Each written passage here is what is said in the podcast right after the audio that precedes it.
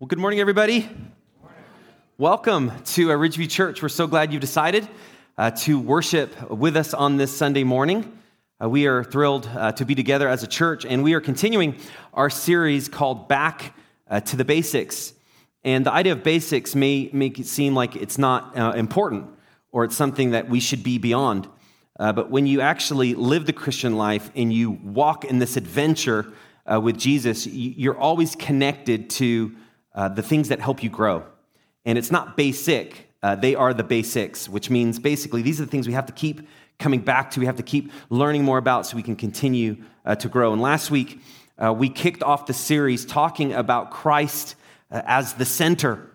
And he is the, the center of, of Christianity. He's the center of growth. We, we can't grow to get to know God if Jesus is on a separate pathway.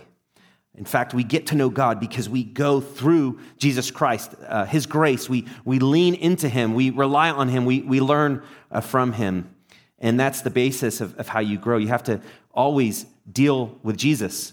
You have to decide, do you agree with, with what the Bible says about who Jesus is? And we talked about that, that central scripture that he came and he said, like, I am, I am the, the way, I am the truth, and I am the life. No one comes to the Father except through me. No one can really grow. No one can truly understand unless you you go my way. And through his life uh, on this earth, he he taught us the ways to grow. He modeled it. He exampled it. And then also, he paid the ultimate price so we can connect to God. He died on the cross uh, for our sins. And so today we launch into some specific things uh, talking about prayer. And prayer is one of those that if you've grown up in the church, you've probably heard a lot about. If you grew up in a Christian family, that might be something uh, that you did a lot.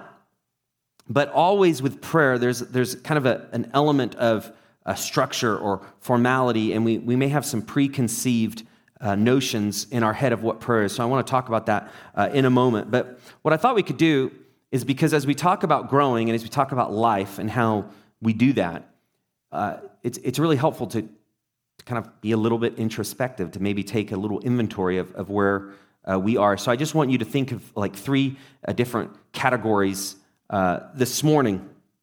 Uh, peace, hope, and joy.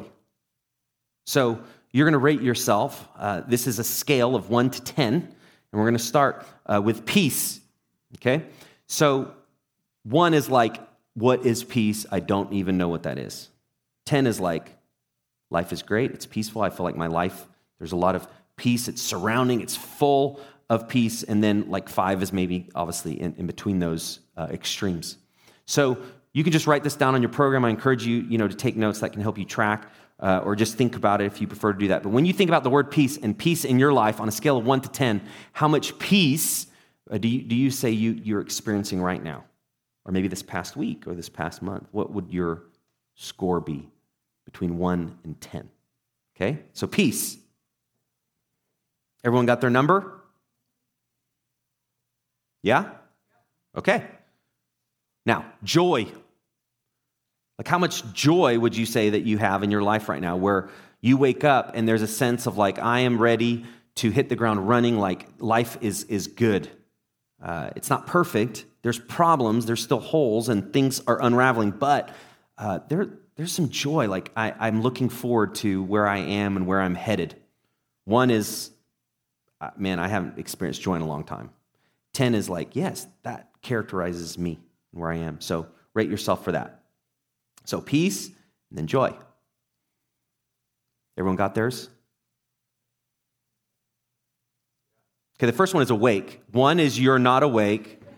Ten, let's start there. And the last one is hope. How many of you feel hopeful after this past week?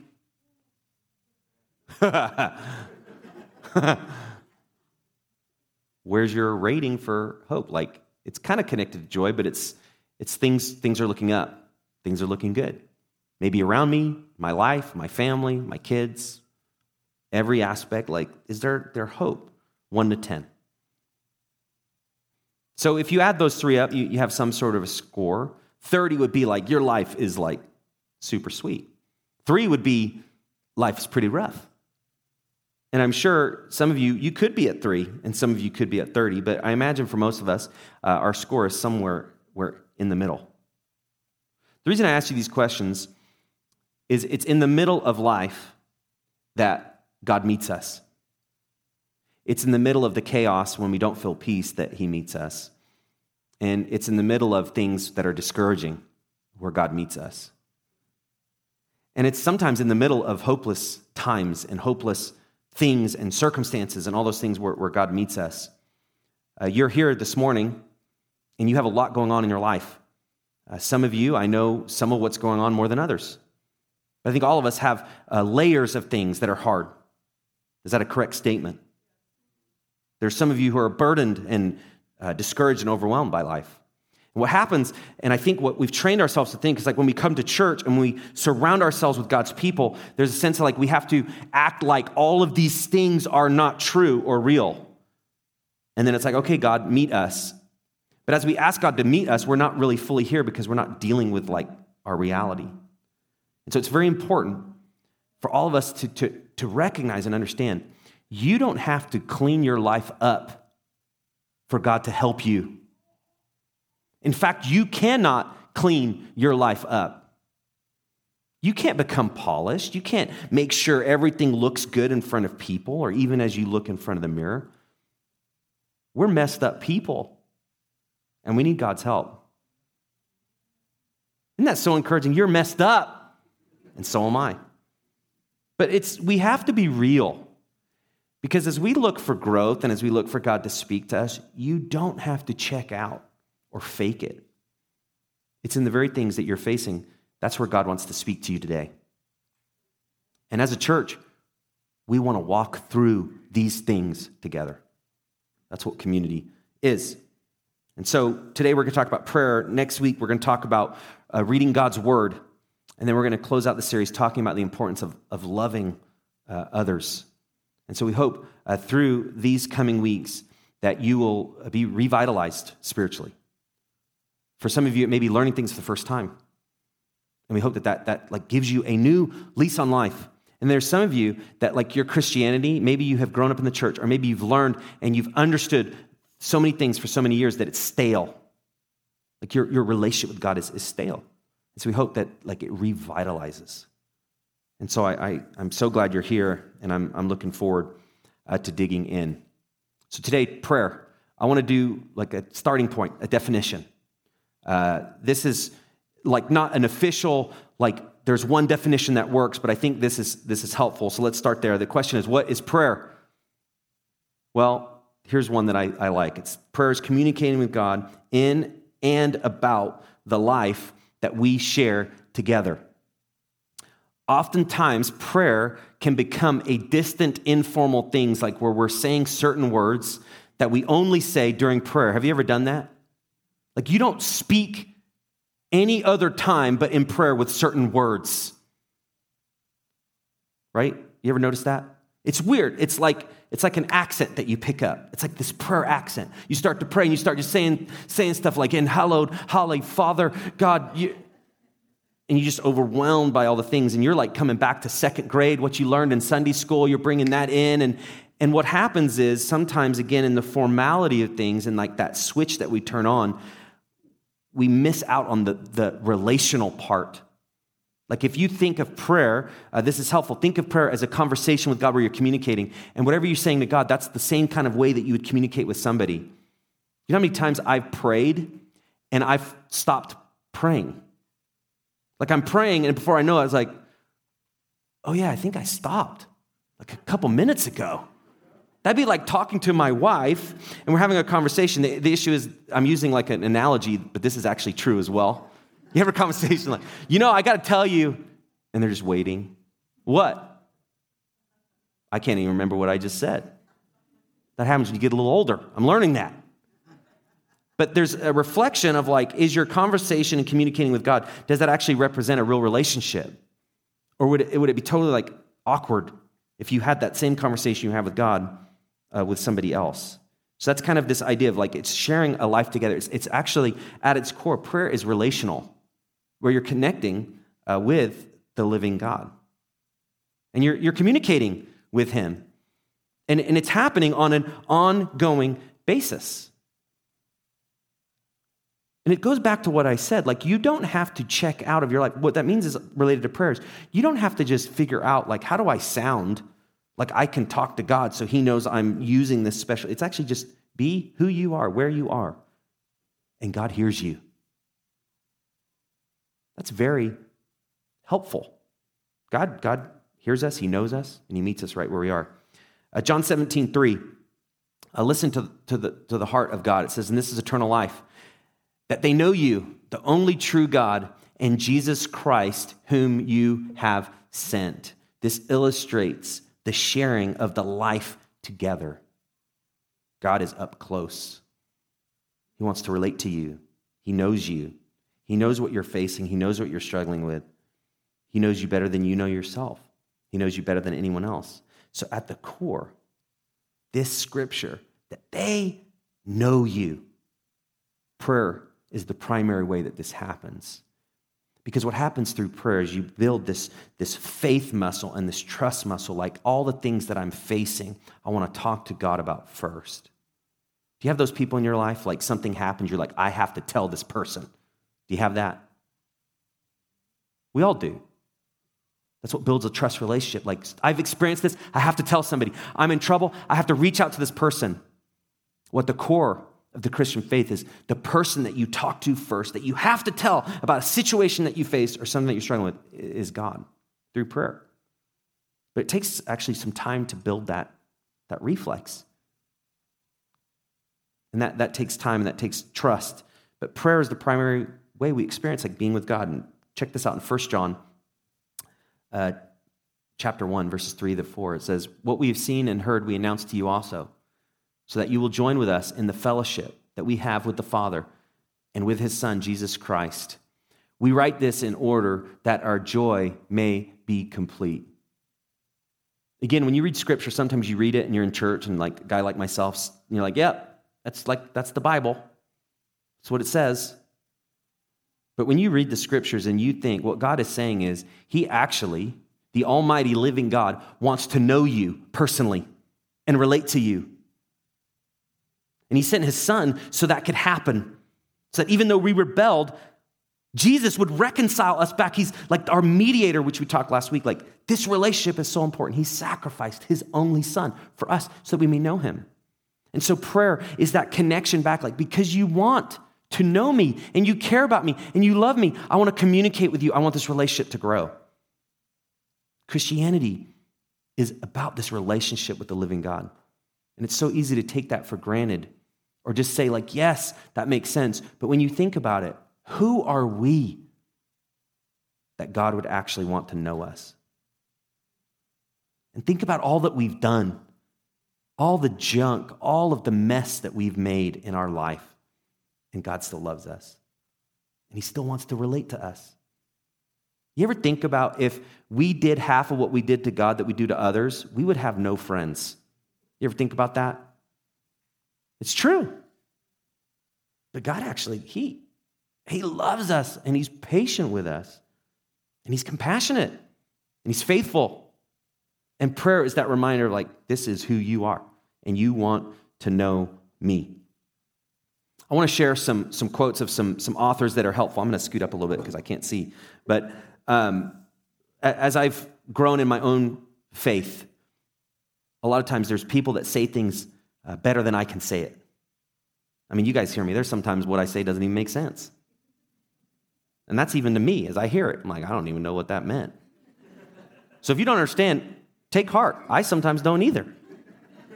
So there's a lot of people that write and communicate way better than I can. And, and, and I want to just share some thoughts uh, of some people that have been helpful to me in my own development. And uh, I just want to share some quotes on prayer. This is Eugene Peterson. He wrote the paraphrase of the Bible called The Message. He says, prayer is the disciplined refusal to act before God acts. I, I like that. You are facing a decision and you don't know what to do. Prayer is, I will not do this until I've communicated to you about it. I will refuse to act before you tell me and before you show yourself. That's helpful. Uh, Oswald Chambers, you ever heard of the book, My Utmost for His Highest? Devotion book, really helpful. He says, prayer is not only asking, but an attitude of mind which produces the atmosphere in which asking is perfectly natural. The kind of thing with prayer is, it's like, I got to learn how to pray. And I need to understand how to pray so I can pray. I need to figure out what I need to do to pray so I can pray. I need to understand prayer so I can pray. And there's a point at which you just pray, and then you've prayed. You get what I mean? If you talk to God, guess what? You're praying. And that's what it's saying. The more that you talk to God in prayer, you're praying, and you're a prayer. Pr- prayer. See what I said previously? Charles Spurgeon, he's one of my favorites, English uh, pastor, was a part of a just revival in England and Europe. He says, pray until you can pray. Pray to be helped to pray. And do not give up praying because you cannot pray. See, he just said exactly what I just tried to say. And I forgot he said it better. See what I'm seeing? See what I mean? Yeah. For it is when you think you cannot pray, that is when you are praying. I'm illustrating my own points here. Dallas Willard, another great thinker. He was a philosophy professor at the uh, University of Southern California. He says this, don't seek to develop a prayer life. Seek a praying life. You see, a continual theme. You want to learn to pray, start. A prayer life is a segmented time for prayer. You'll end feeling guilty that you don't spend more time in prayer. Eventually, you'll probably feel defeated and give up. A praying life is a life that is saturated with prayerfulness. You seek to do all that you do with the Lord. Okay? It's helpful. But this is like part of the struggle I've had growing up. I grew up in the church, and I remember the first prayer I ever was taught. Some of you know I, I grew up in England. I went to British school, and we were on this like little uh, kind of like fifth grade retreat. And uh, our school teacher like wanted to pray before our meal, and I was like, "Wow, okay, like it's a school prayer, you know." And he and he says, "This is a this is a prayer I've I've learned long long ago." And I'm like thinking this is going to be like this rich British like history twelve ninety-two, you know, kind of like prayer. And he just said, "Dear Pa, Ta." And that was it. Now in England, Ta means thanks. Dear Pa, like dad, father, thanks. And I remember like, that was it. Should we eat now? Like, I don't know if that counts. But three words. It's helpful. It's just, it's a prayer of thanks. And you know what? That he prayed. And I'll never forget that. Because at the core, it's a recognition that there's a God. He hears me. He's my Father, and I'm going to thank him. And in three words, he communicated that. And that's this idea of, of you, you don't have to, well, I got to get this place where I can pray. And I need to say these things so I can pray right. It's no, it's it's wherever you're going, you you pray. And so I would I would like kind of think of it like this. Do you have somebody that you text like a lot? You know, texting, like most of us do it, right? I remember the first time somebody texted me, and I literally said, like, hey, I like I don't do that. I didn't answer. I was like, I don't, I don't do that. And now I think back, like, have you ever had, you know, you've texted somebody and then they call you and you're like, we don't do that. Text for text. If I email you, email me. If I text, you text. If you call, I'm ignoring it. Let's not get weird. But think of somebody that you text a lot. Okay? Just ballpark number. Think of the person that you text the, the most in your life. How many texts do you think you send a day? Just think about it. Now, if you're younger and you have like special someone, and your parents don't know about it, be careful of the number you're about to say, okay? Just a little word of advice. But again, you can be real, so you don't have to check out of what's going on in your life, so maybe you say it. But how many do you think you'd say you text somebody a day? Just yell it out. How many do you think? Everyone's nervous because it's like, man, if I say eight hundred, everyone's going to be, but how many do you think? Like ten? No, that's forty to fifty. Yeah, let's get real. forty to fifty. Anyone more? one fifty. Okay, we got one fifty. We got one fifty over here. Do I have a two hundred? Okay, we got two hundred right there. All right. See, it changed it. It changed it when it was unlimited, right? As soon as text went unlimited, we really went unlimited. But when you started to pay for that, you're like, I don't, I don't even need to say that many words. You're abbreviating everything. You can't even understand it. It's not even English anymore. If you're wondering, this is not in my script at all. I'm just going, just going off right now. But the point is, texting is this communication. And we, we do it all the time. And, and we, we communicate with people all the time. And it would be the same as like, what if our prayer life represented that text? But we can't text God, so it's kind of awkward. But what if, like, as we would send somebody something about what we're going on or what we're going through, we we texted, like, that same prayer, but it was a prayer to God. And, like, think about fifty. What if you were praying fifty times in a day? Or even ten. Like, it's not necessarily before, you know, a meal. But like, you, you that's the communication. That's what Dallas Dallas Willard is getting at. There's this constant, like, state of, of prayer that, that we can have. So before we dig in, I, I want to kind of show some practical things of how to pray. Uh, I want to talk through uh, reasons that you struggle with it, reasons that I uh, struggle with it. So the question is this: why is prayer a struggle? How many of you would say, like, yeah, prayer is a struggle for me? I, I think, yeah, it can be. Um, so the question is, what prevents you, second question, what prevents you from praying regularly? So what I'd like to do, uh, if you pray regularly, then what prevents you from praying more? If you don't pray regularly, what prevents you from, from doing that? Uh, what I want you to do is just think about that. What prevents you uh, from praying regularly? Just come up with an idea. What do you think it is? And you don't have to say it yet. And you don't have to say it at all. Still think about it.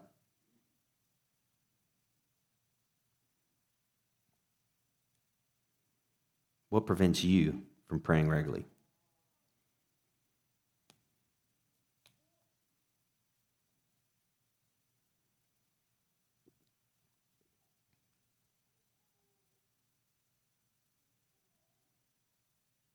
You have one?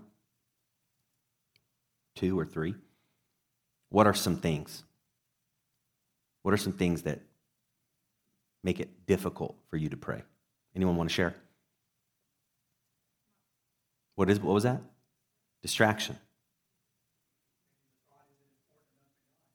Okay. Yeah. Yeah. Okay. What do you mean by that? Look. Uh oh. Control. Okay. Good. Yeah. Just setting time aside or not setting time aside. Yeah. Pride. What do you mean? I got it. What else? Yeah. Same, like I just, I'm going to figure this out. I got it. Tired. Yeah, prayer life can increase your sleep life if you're not careful. You're trying to pray at ten thirty at night when you're going to bed.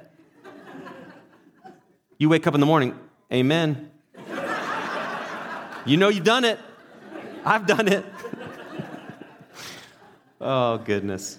Here's some that I thought of, and you guys have, have actually said this. Uh, the first, uh, di- distraction. I don't know about you. There's times when I want to pray, and I want to spend time with the Lord. Before I know it, I've stopped, and I have my phone in my hand. And I think, how did that happen? And that's because oftentimes when I'm not thinking, my phone ends up in my hand. We had a Horizon training group. We just talked about that this past week. Like, the amount of time that you spend on your phone can, is a huge distraction to spiritual disciplines. It, it's it, it's amazing. Like, we've conditioned ourselves, and they've done studies on this where you can have your phone in your pocket, and your brain is literally telling you you have a notification, and you pick it up and you don't. But you've trained your your brain. It's been like. Like, you maybe walked and your gene just moved a little bit. You're like, oh, nothing. And you just put it back in there. But then, like, thirty seconds later, you're like, wait, did I? And then you're, and, and you're just trained. Like, it's, we're we're distracted.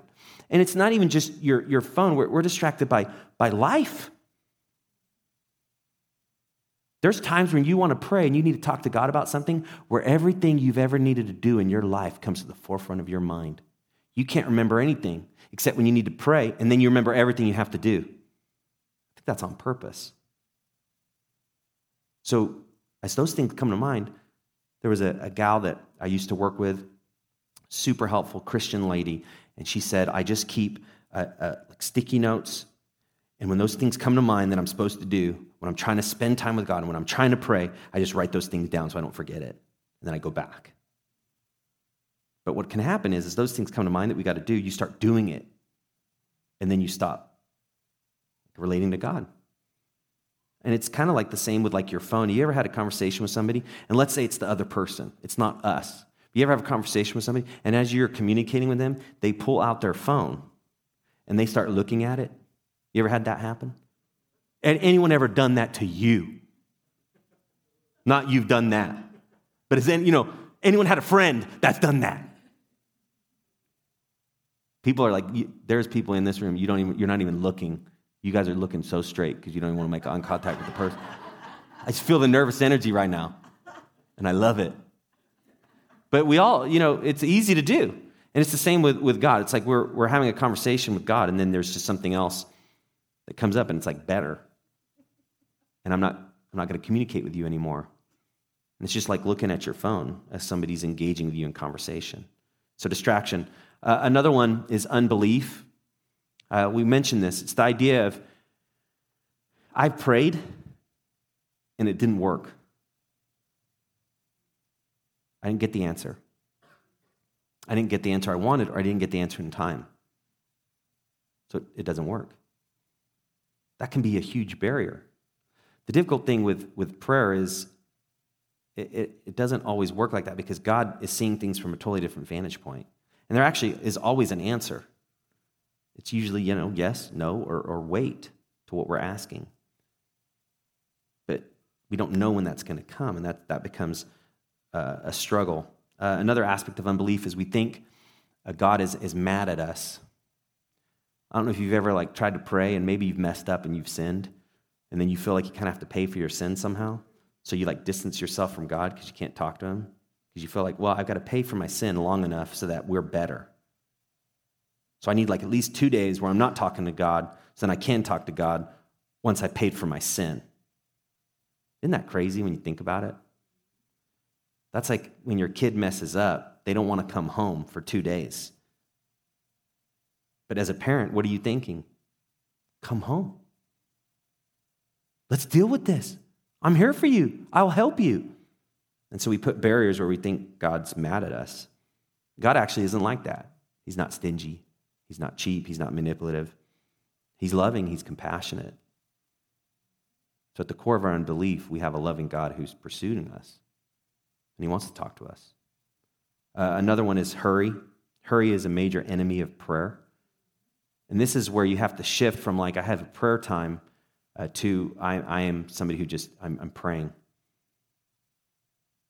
So if you have to go to work and you get in your car, you can still pray with your eyes open.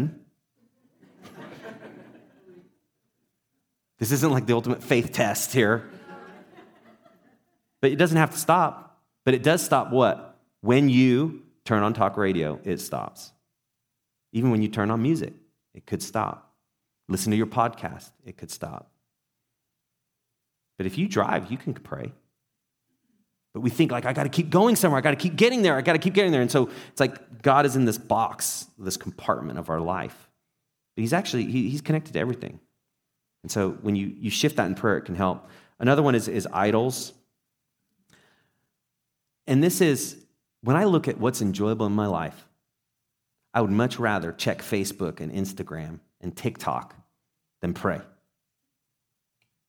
Because prayer, it's kind of boring. It's kind of stale. It's not active.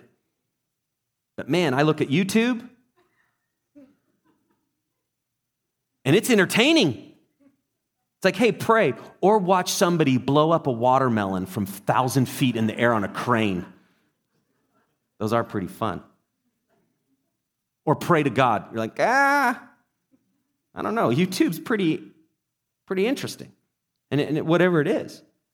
But but those are actually enjoying the things that like people have created, or it's sometimes even enjoying what God has created and not enjoying the creator.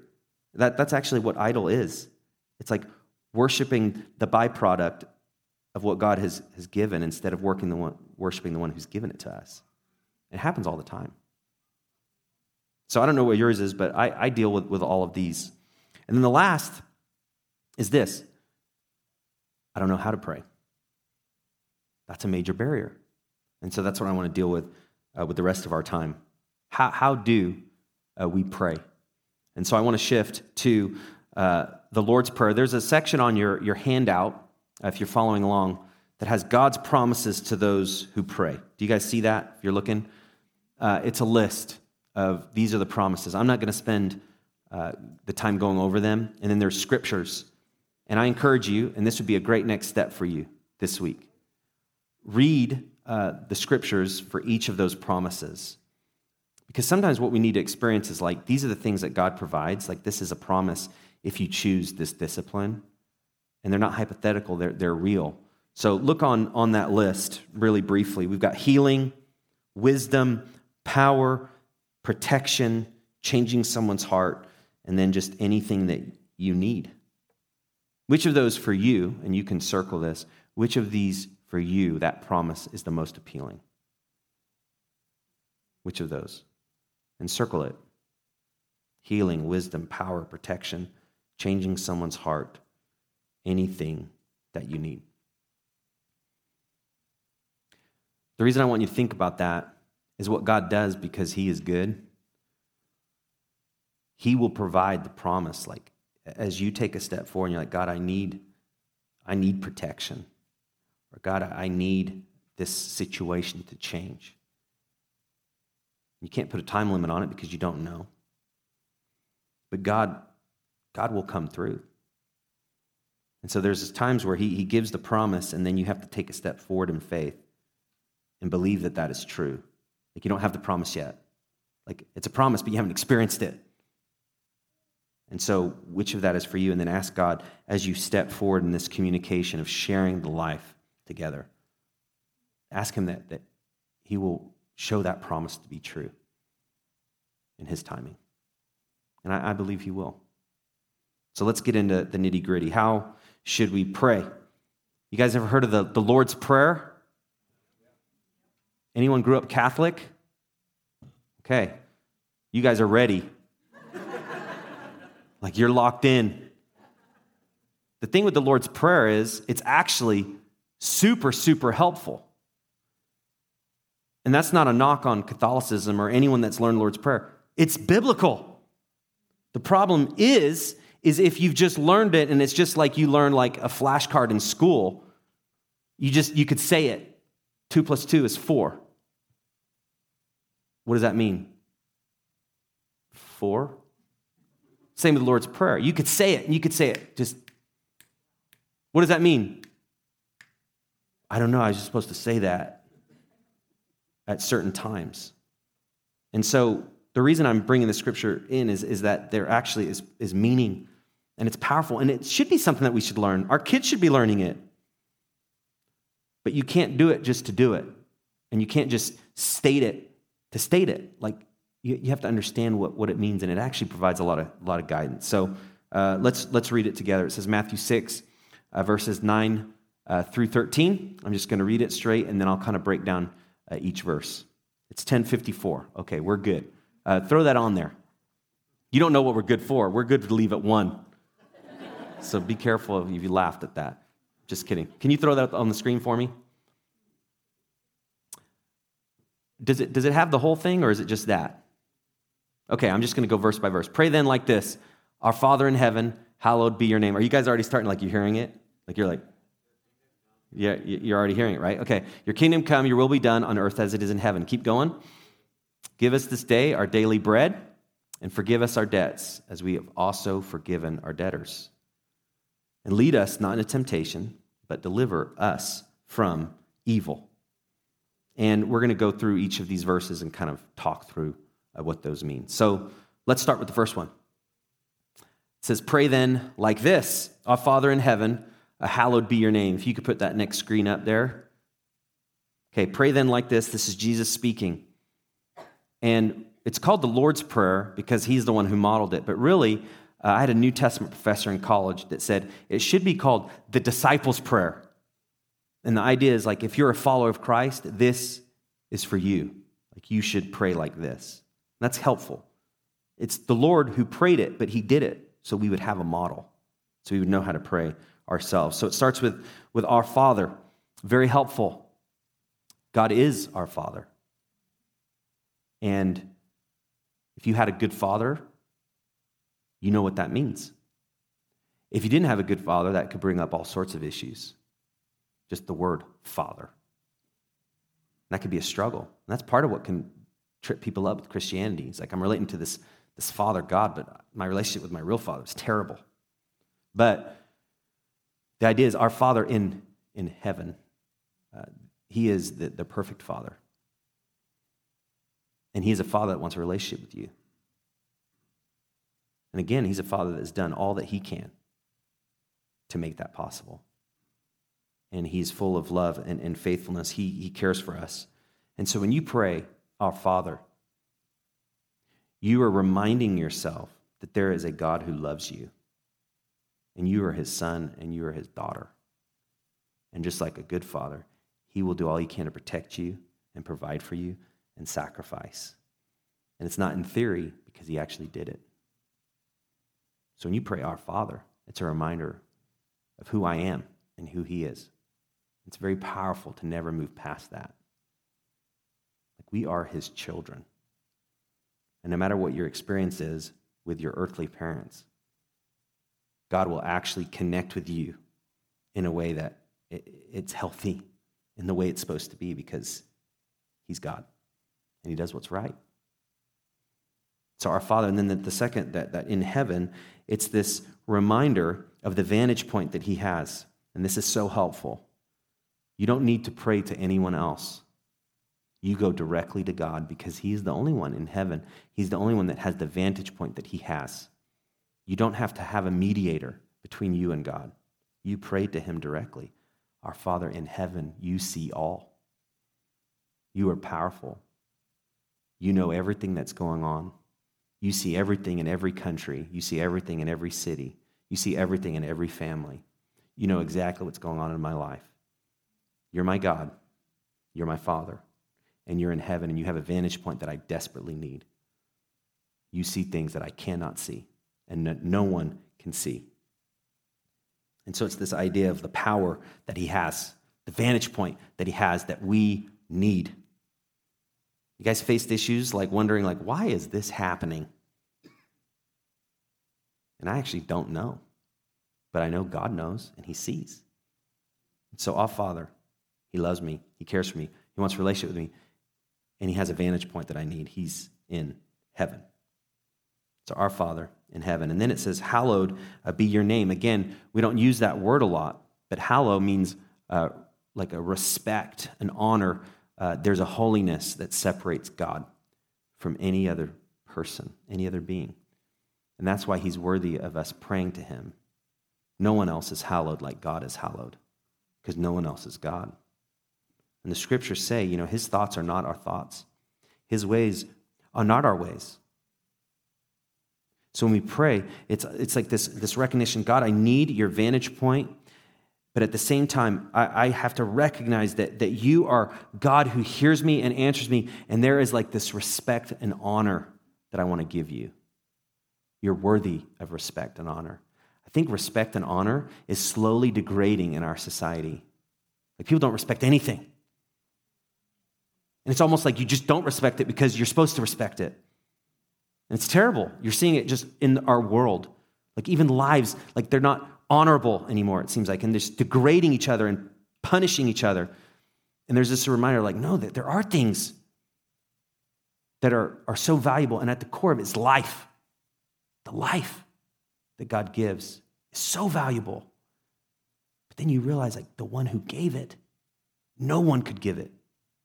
And I'm going to honor and I'm going to respect his name. And then it goes on. Next slide, it says, your kingdom come, your will be done on earth as it is in heaven.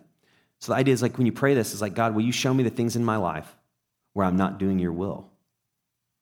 See, a lot of times when we say your kingdom come, we think it means out there. Actually, your kingdom come means in here, in me, your kingdom come. Your will be done in me, in my decisions, in my attitudes, in my next steps. We always think it's external, but it actually starts internal. I want your way with me. That's a dangerous prayer. God, is there anything in my life that doesn't represent your will or your kingdom? Am I chasing the American kingdom? Am I chasing goals and dreams which do not represent what's important to you? And that's related to what we pursue. That's related to how we treat people. But your kingdom come, your, your will be done on earth as it is in heaven. Meaning there is actually things that he wants to do among us, Christ followers, here and now, where people can get a little taste of his kingdom here. And people can get a taste of eternity and heaven here. It's not full. It's like a shadow of it. But when you pray, God, your kingdom come, your will be done, what you're saying is, I want you to transform me. I want you to change me so I become a different person. And I want the reflexes that I reflect to be so different that, that, than this world that, that people relate to me and experience who I am. And people come into our church and they experience the relationships. They experience the difference of a community. They walk out saying, like, there's something different with that group. That's my prayer for Ridgeview every single week. Your kingdom come, your will be done on earth, here and now, as will always be in forever, in eternity. But if you want to make a difference here and now, you have to become different. To make a difference, you have to become different. And that's what that prayer is. So just to recap, like those first, those first two verses, it's like uh, Father, heaven, hallowed, kingdom, will. Think about that in terms of like setting your perspective. And I think that's really helpful because oftentimes it's like, God, I am in this funk. I'm in trouble. I need your help. And our perspective is just so muddled and confused with what we're facing. But what Jesus is saying is, come to God and recognize he is the very thing that you need to untangle the mess that you're in. Again, I don't have to act like I'm further along than I am. I don't have to act like I have it figured out. Why? Because I have a Father in heaven whose kingdom and will is beyond what I can understand, and it actually leads me to what is right. And life starts coming together when I pursue his kingdom and pursue his will. So as things get muddled and messed up, as I set my heart to the Father who's in heaven, whose name is above all names, who's separated, who's holy, who understands exactly what I need, but also has a kingdom and a will that leads me to the good life, life actually coming together. Doesn't that transform the way that you pray? Even your problems? You're not just talking to somebody at a drive-thru, like, hey, could I get that? Just make sure you don't mess up that order. And make sure I don't have to pull to that little side spot. I want it, you know. That kind of bothers me. I've never said that out loud before. That was actually kind of like therapeutic right there, but all right, let's keep going. It goes on. It says, uh, give us this day our daily bread. So notice the focus on God, who he is. Who he is transforms our prayer. Who he is transforms it. It's like, it's not us, it's him. And then, then it goes into give us this day our daily bread. So this is like, what do you need? Like what, what is it that you need God to do? And sometimes that changes as you recognize the Father in heaven and his kingdom and will and his name that is hallowed. But there's things that you need God to come through. You've already circled some promises. But there's some of you that you're just, you're, you're broken and you're struggling. You need God to help. You need God to heal. There's some dealing with physical things. You need God to heal you. There's relationships that are strained. You need God to restore. There's holes where you find yourself. You need God to help. There's all sorts of things that you need God to come through. And the good thing with God is he's your Father. He, he hears you, and he wants to help you. And so the prayer of give us this day our daily bread is just a reminder, like, we need God to come through. If you need God to come through for you, you are in a fantastic spot. because you're probably for the first time in a position where you're actually looking to God for help. And that's what he does. You can look everywhere for help, everywhere for hope, everywhere for joy. But when you can't find it, you get to the point where you're like, well, I guess I'll talk to God. It's like, that's when you're desperate. And sometimes that's exactly where God wants you, because you're actually ready to pay attention to him. We'll look everywhere else until we try to find rock or water out of a rock. It's like, it's not there. Then we'll turn to God. So give us this day our daily bread. And then and forgive us our debts as we have also forgiven our debtors. So uh, sin, it's a great word, debt. It's like sin is like we have a debt against God. Like we owe him because we've wronged him. There's a debt in the relationship. And then there's also these debts in our other relationships outside of God. And so when you pray this, it's, it's just a, a confession. Father, will you, will you forgive me for my sin? I don't have to clean this up, or I don't have to let allow enough time to pass before I confess it. One of my mentors says, have a short account with God. It's the idea of like, don't let your tab run and run and run. If you sin and mess up, you know what? God knows. He does. You're not like informing him, you know, God, just want to let you in on this.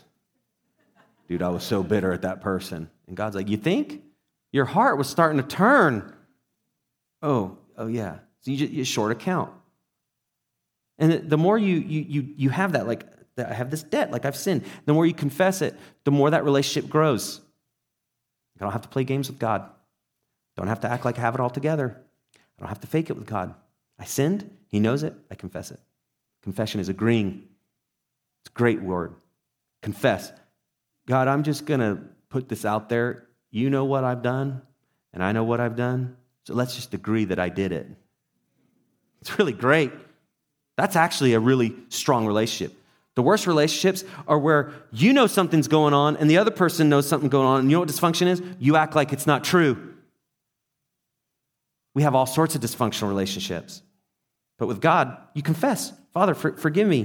There are things in my life that I care about more than you. And I keep doing the same thing. I keep saying I won't do it, and I keep doing it. And then you, you you confess, like, God, I've been angry and bitter and unforgiving towards this person. And you tell him. Because you need to confess it. If you don't confess your sin, the enemy's just using that. He'll guilt you over it. It just becomes weights that you're carrying around.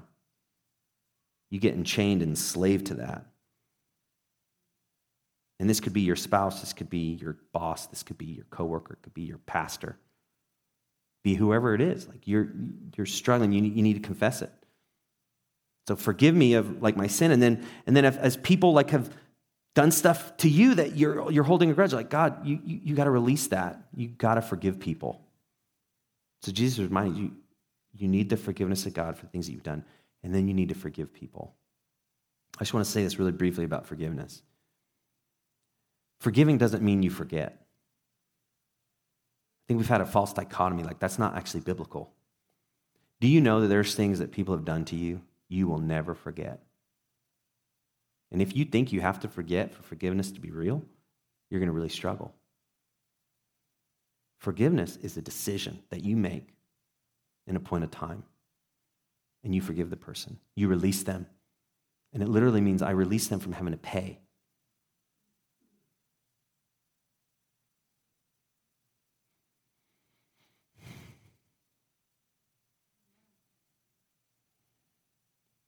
I want to share something really quick. You know, when I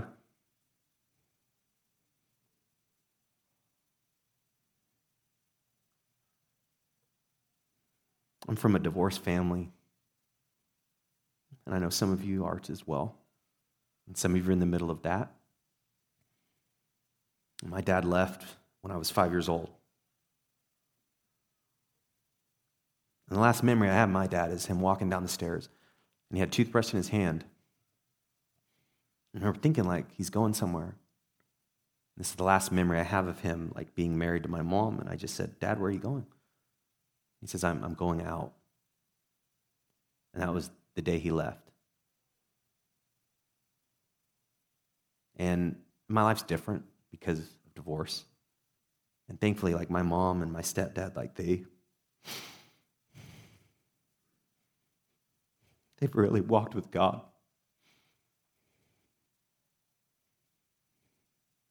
And they've really had to confess their sin and pay. And it's still, I know, scars them, just like our sin scars us. And when I was sixteen years old, I came to a point where I realized, like, I had to forgive my dad. Because I think in the back of my mind, like, I had a lot of questions, like, why? You know, why would he leave? I even this I wasn't even going to share this, so forgive me, but I just want you to know that, like, this is the kind of thing that you have to work out with God. And forgiveness is not that, like, for me, I don't I don't act like it didn't happen. Like, it did. But at the age of sixteen, I realized, like, I needed to forgive him, and I wrote him a letter, and I just said, like, I forgive you for leaving and for not having a relationship and not wanting to be my, my dad. And there's still, like, these times, like, that they don't come frequently. I have, my stepdad is like my, my my real dad. Like, we have a very strong relationship. But, you know, there's those times where it's like you can get into the whys of things. Like, why? And the thing is, you those aren't helpful a lot of times because you don't know. But what I do know is that sin was committed. But where forgiveness is, the sin is now washed away. And about ten years ago,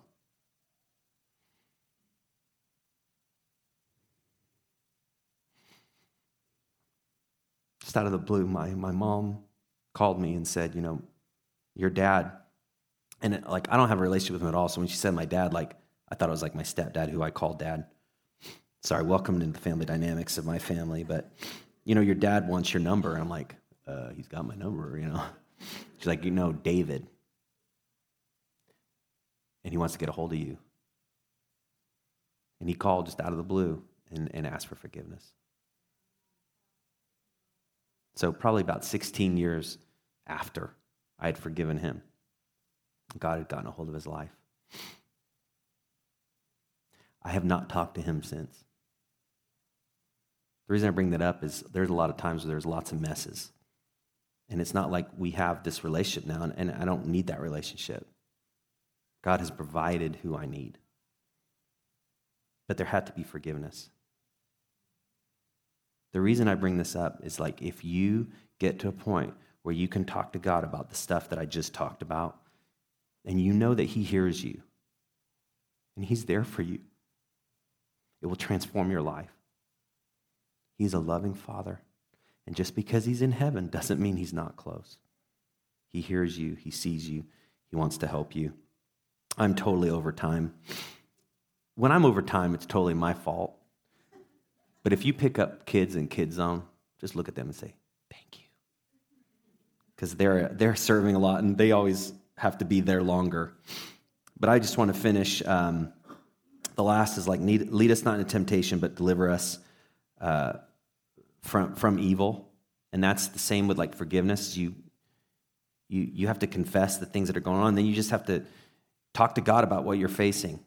Uh, a lot of times when we think of, like, temptation, we kind of act like we don't talk to God about those things. I don't know if you've ever experienced that, but, like, I don't really talk to God about temptation because that's kind of, that's like sin and stuff. Well, God's actually the person you should talk to about that. So when you're feeling, I don't know if you've ever felt this, I've felt this in my life. You ever feel you're, you're going off track and you know you want to do something that you shouldn't do? You ever have that? Right? We all have that. Like, I know I shouldn't do it, but I want to do it. And because I want to do it and I know I shouldn't, I don't want to talk to God about that because I want to do it, right? This is two-year-olds in adult form. This is how we live. So what we do is we don't bring God in the, the situation, and then we do it, and then we beat ourselves up because we did it. God, I did it. I blew it. But what happens in prayer when you pray, lead us not into temptation, is what if instead of pursuing the sin, when you're facing the struggle of the sin, you ask him for help and you don't choose it? What difference would that make? What that is, is you're building up victories. And then you don't have to fight pain. God forgives you, and he will help you, and his forgiveness never runs out. But do you know how long shame takes us to overcome? It takes us a long time. But do you know how empowering it is when you face temptation and then you didn't do it? That victory God wants to build again and again. And so what prayer is like, God, I really want to do that, and I know I shouldn't do it, and I'm going to talk to you about the fact that I want to do it, and I want to do it really bad. But you're my God. You're my Father, and I'm going to be honest with you. God will begin to help you. Part of what we do is we play games with God. We know we're wrestling with sin, and we don't tell him, and we act like he can't see. And then we sin, and it's like, oh, I blew it, God. And he's like, yeah, I was ready to help you. No, I know, but I, I really wanted to do it. But we're not smiling anymore. Because isn't it crazy? You don't feel that great about the sin after you've done it, right? This is just, we go, we play this over and over. So lead us not into temptation, but deliver us from evil. Like, God, in the middle of what I'm facing, when I'm at that crossroads, I need your help. And that's what prayer is. I need your help. God, I need your help. Again, Father, it's like a parent, and you have your kids, and they're facing this situation. You want them to reach out to say, like, I don't know what's about to happen, but I want to let you know, and I need your help. As a parent, wouldn't you be so thrilled if they ask for you to help them right before they make a really, really bad decision, right? Think about that with God, and we do that every day. Lead us not into temptation, but deliver us from evil. Okay, closing. Methods for praying. Uh, you'll see this on the handout. I'm just going to go over these very quickly. It says, uh, pray first. Before you do something, pray. Then do everything uh, that you can. So prayer doesn't mean you stop. Like, you still have to, you know, you could pray, God, will you help me get a promotion? You still have to be faithful at work. God, help me to get good grades. You still got to do your homework. So pray first. Do everything you can. Be faithful. And then let God do what he'll do, okay? Uh, start your day with the Lord's Prayer every day this week. Like, what would that look like if you focused on that? Or you may try the twenty-third Psalm. We have Bibles if you if you need one. Uh, pray at regular intervals. Be intentional. Uh, there's a, a handout in your uh, program. It's like a an extra prayer handout. You can uh, work this uh, this next week. Just look at that. You pray every day according to certain categories. Uh, I encourage you to, to check that out. And then pray without ceasing. Uh, the scriptures actually say that, and that just sounds like, does that, that doesn't make sense. But the idea is, like, how can I continue in this conversation with God on a regular basis? It doesn't have to start and stop. Like, it doesn't have to be like, I pray at home in this chair, and then I don't pray until the next day in that chair. It doesn't have to be like that. Okay, so th- there's just some methods. And the next steps, I encourage you to do these, and there's three. First, which prayer method do you need to focus on this week? I just went through that Uh, really quickly. So you're like, I don't know, because I just went through it really quickly. But there are some prayer methods there. You can look at that on your on your handout. And then uh, work through the, the extra prayer handout there. That's just a resource for you. Uh, do that. And then last but not least, uh, which we've mentioned, is, is I, I think there's people in here who've never been baptized that next week it's time for you to be baptized.